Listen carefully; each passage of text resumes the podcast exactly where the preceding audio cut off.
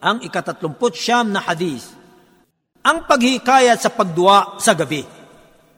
عن جابر رضي الله عنه ان رسول الله صلى الله عليه وسلم قال ان من الليل ساعه لا يوافقها عبد مسلم يسال الله خيرا الا اعطاه اياه Si Jabir, sumakanya nawa ang kaluguran ng Allah ay nagulat. ang sugo ng Allah sallallahu alaihi wasallam ay nagsabi, Katotohanang may isang oras sa gabi na kapag ang panalangin ng isang lingkod na Muslim ay natapat dito habang siya'y nananalangin sa Allah ng mabuti, sa kanya'y uh, ipagkakaloob ito. Isinalaysay ni Muslim, hadith bilang isang daan at anim na putpito. Ang tagaulat ng hadith na ito ay uh, nabanggit na sa hadith na ika-tatlumput dalawa. Ang mga kapakinabangan sa hadith na ito.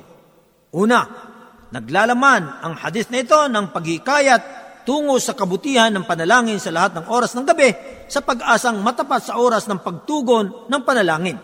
Pangalawa, ang mabiyayang oras na ito ay tinago ng Allah upang magsumikap ang matao sa pag-aabang nito sa lahat ng bahagi ng gabi katulad ng kanyang pagtago sa oras ng Juma upang magsumikap ang mga tao at kanilang antabayanan nito sa lahat ng oras.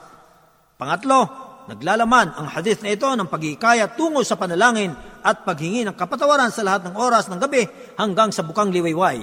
Kayumpaman, ang huling bahagi ng gabi ay mas mainam pa rin para sa pagdarasal, panalangin at paghingi ng kapatawaran kaysa sa unang bahagi nito.